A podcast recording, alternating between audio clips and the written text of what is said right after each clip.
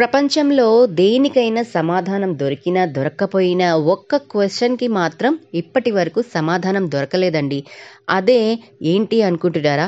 కోడి ముందా గుడ్డు ముందా అని.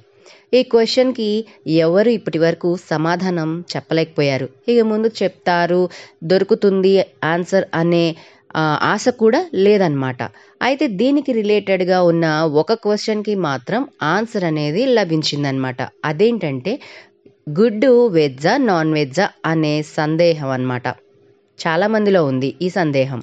చాలామంది శాకాహారులు ఏం చేస్తారంటే గుడ్డుని మాంసాహారంగా భావించి అది నాన్ వెజ్ అని చెప్పేసి దాన్ని తినడం మానేశారు. తినరు కూడా చాలామంది వారి అభిప్రాయంలో ఏంటంటే కోడి నాన్ వెజ్ కేటగిరీ కిందకి వస్తుంది కాబట్టి ఎగ్ కూడా నాన్ వెజ్ అని చెప్పేసి వాళ్ళ అభిప్రాయం. ఈ కారణంగానే దీన్ని నాన్ వెజ్గా భావిస్తారు వాళ్ళు.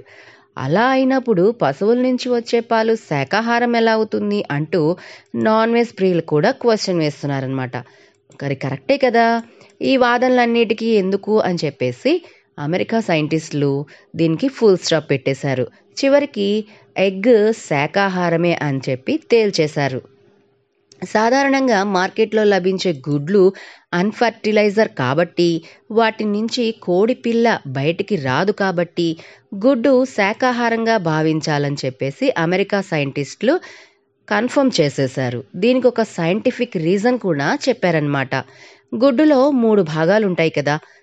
వాళ్ళు చెప్పిన దాని ప్రకారం గుడ్డులోని తెల్లని భాగంలో ఎన్నో రకాల ప్రోటీన్లు ఉంటాయి దాంట్లో ఎటువంటి జంతువులకు సంబంధించిన పదార్థాలు అనేవి ఉండవు.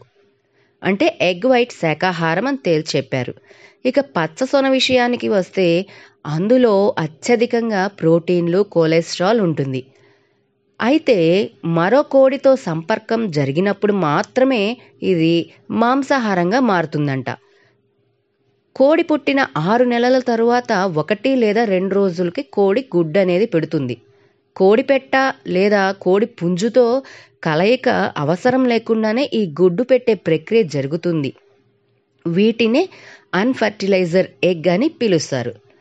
ఈ అన్ఫర్టిలైజర్ ఎగ్ నుంచి కోడి పిల్ల వచ్చే అవకాశం ఎంత మాత్రమూ లేదు.